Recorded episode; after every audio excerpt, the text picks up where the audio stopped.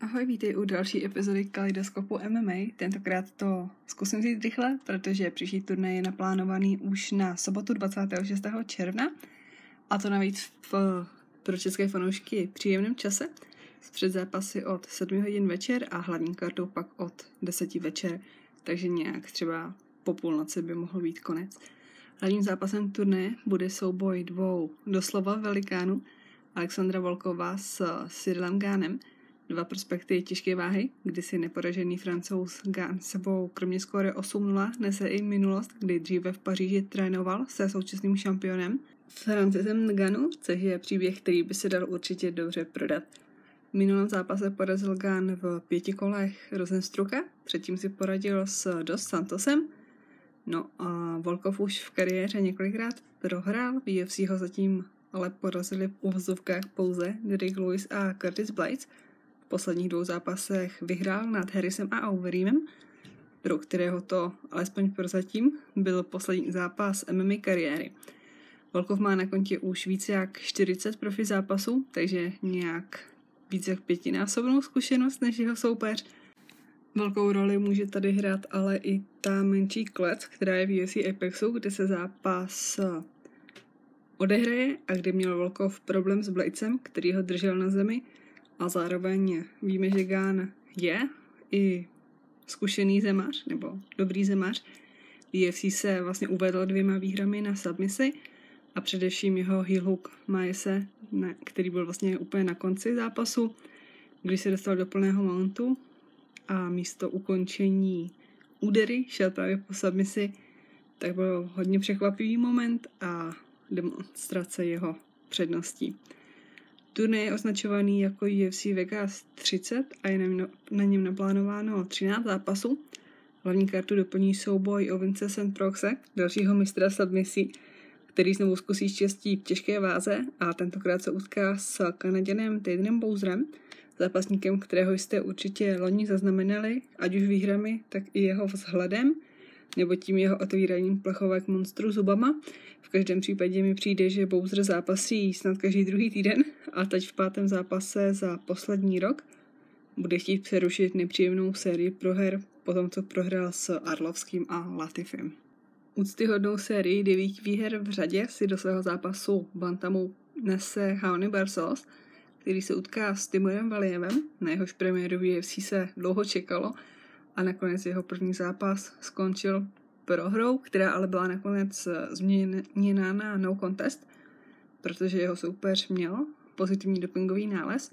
V únoru letošního roku si Valiev, který je známý především jako skvělý kickboxer, připsal UFC konečně svou první výhru, když porazil Martina Deje a teď tedy nastoupí s Barcelosem. V prvé váze se André Fili utká s Danielem Pinedou, kterému se posledním zápase s Kabem Simonsem na začátku poměrně dařilo, ale pak ho Kab na začátku druhého kola ukončil a byl konec, no. Ve Veltru se dánský zástupce Niklas Dálby popere s Timem Míncem, který je veteránem sportu, ale jak jsme minulý týden zjistili, tak věk je jenom číslo. No a hlavní kartu otevře v lehké váze zápas J. Herberta s Renatem Mojkánem, který je velkým favoritem, zároveň ale Herbert dostává šanci si vybudovat lepší jméno, nebo možná spíš lepší pověst, než má potom neslavném ukončením od Trinalda. Před zápasu je tím pádem naplánováno 7. Kartu otevře v lehké váze odložený souboj Damira Hadzoviče s Jencem Medeirosem – který bojuje o setrvání v organizaci, protože je to pro něj poslední zápas na smlouvě. A podobný motiv zachrání se v UFC mají i účastníci druhého zápasu, ve kterém se v pérové váze utká Charles Rosa s Justinem Jamesem. Za mě pokud ho nebo Rose James na začátku zápasu neukončí nějakým přesným úderem, tak by si to měl Rosa pohlídat, ale je to MMA. Každopádně já osobně fandím bostonskému fanouškovi Bruins, ale teď mě napadá, že vlastně Rosa má problémy vyhrávat mimo Boston, ale zase v posledních asi deseti zápasech vystřídá vždycky výhru a prohru a minule prohrál, takže teď by mělo následovat zelené políčko, ale myslím si, že asi se na ten zápas celé karty těším úplně nejvíc.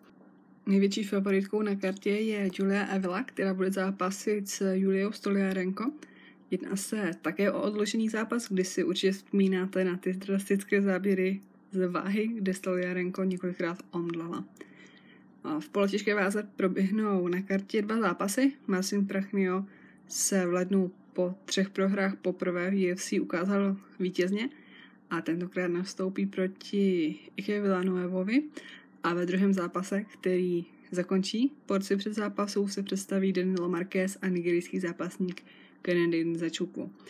Asi nejočekávanějším zápasem turnaje je ale zápas Kazacha Šeftana Rachmodova, který je neporažený se skóre 13-0 a nastoupí proti veteránovi Michelu Prezeresovi, který se vrací po hodně dlouhé pauze. Naposledy prohrál s Neurdievem, tenkrát ještě na UFC v Praze, takže už to je tři, tři roky, jestli se napletu. No, kromě toho ho ale v kariéře dokázali porazit jenom dva muži, a to Paul Tiago a Kevin Lee, který mimochodem byl nucen odstoupit ze zápasu se Seanem Bradym, který měl proběhnout na UFC 264 za 14 dnů. Lee má zraněná žebra a zápas by se měl teoreticky posunout na začátek srpna, což byl dokonce původní termín, kdy se měli tihle dva utkat. No ale ten aktuální turnaj doplní ještě jeden zápas perové váze a to Worley Alves s Jeremiah Wilsem, šampionem CFFC, který se v UFC představí poprvé. A teď ještě samozřejmě k minulému turnaji. Korejský zombie předvedl opět skvělý výkon nad Igem. Ukázal, že se zlepšuje ve wrestlingu a po výhře vyzval zraněného Maxe Holloway, za což ho někteří dost kritizovali. Nicméně zápas Sung Junga s Hollowayem je, myslím, diskutovaný už tolik let, že na ně musí být Korejec připravený kdykoliv – a on zároveň není ten ze zápasníků, který by chtěli zápasit eh, každý měsíc a pokud by měl Max být zpátky za půl roku, tři čtvrtě roku, tak na něj určitě nebude mít zombie problém počkat. Vedle zombího se mezi vítěze v sobotu zařadili i Sergej Spivak, který porazil Olejníka na body. V odvětě prohraného zápasu dokázal Marlon Vera přejet Davyho Granta – Song Woo Choi hned na začátku prvního kola ukončil Erousu a po letech pauzy se v oktagonu ohřál jenom necelé kolo Bruno Silva, který ukončil Wellingtona Turmena.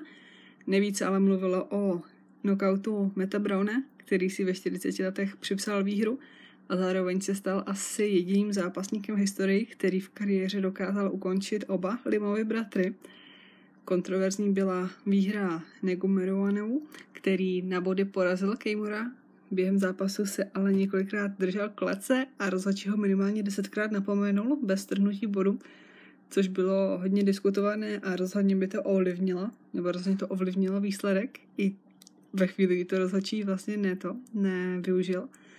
Po druhém kole byl ukončen zápas Cindy Roby s Muratou, která měla vyhozený loket a doktor jí pochopitelně nenechal pokračovat dál. Nebody vyhráli Chaos Williams a Josh Perishin, No a dvě ukončení si v úvodu turnaje připsali Ricky Glenn, další navrátilec po delší době a Casey O'Neill, která si vylepšila skóre na 7-0 a roste v prospekt muší váhy. Ona po zápase prohlásila, že by teď chtěla další pauzu, aby měla možnost se zlepšovat a mohla tak zápasit s těmi nejlepšími. A to by bylo k minulému turnaji. Ještě tu mám nakonec krátké info o šampionovi Bantamu. Aljamain Sterling už se pomalu vrací do tréninku. Teď je ale jeho hlavní program natáčení filmu v Jižní Karolíně, kde teď žije i Chris Weidman, vlastně jeho bývalý tréninkový kolega z Long Islandu. No a víc už toho pro dnešek nemám. Nezapomeňte, že turnaj začíná v sobotu už v 7 hodin večer a já se budu těšit zase za týden u epizody, ve které schrnu výsledky toho turnaje, protože příští týden je pauza. Tak jo, to už je všechno. Mějte se hezky a ahoj. thank you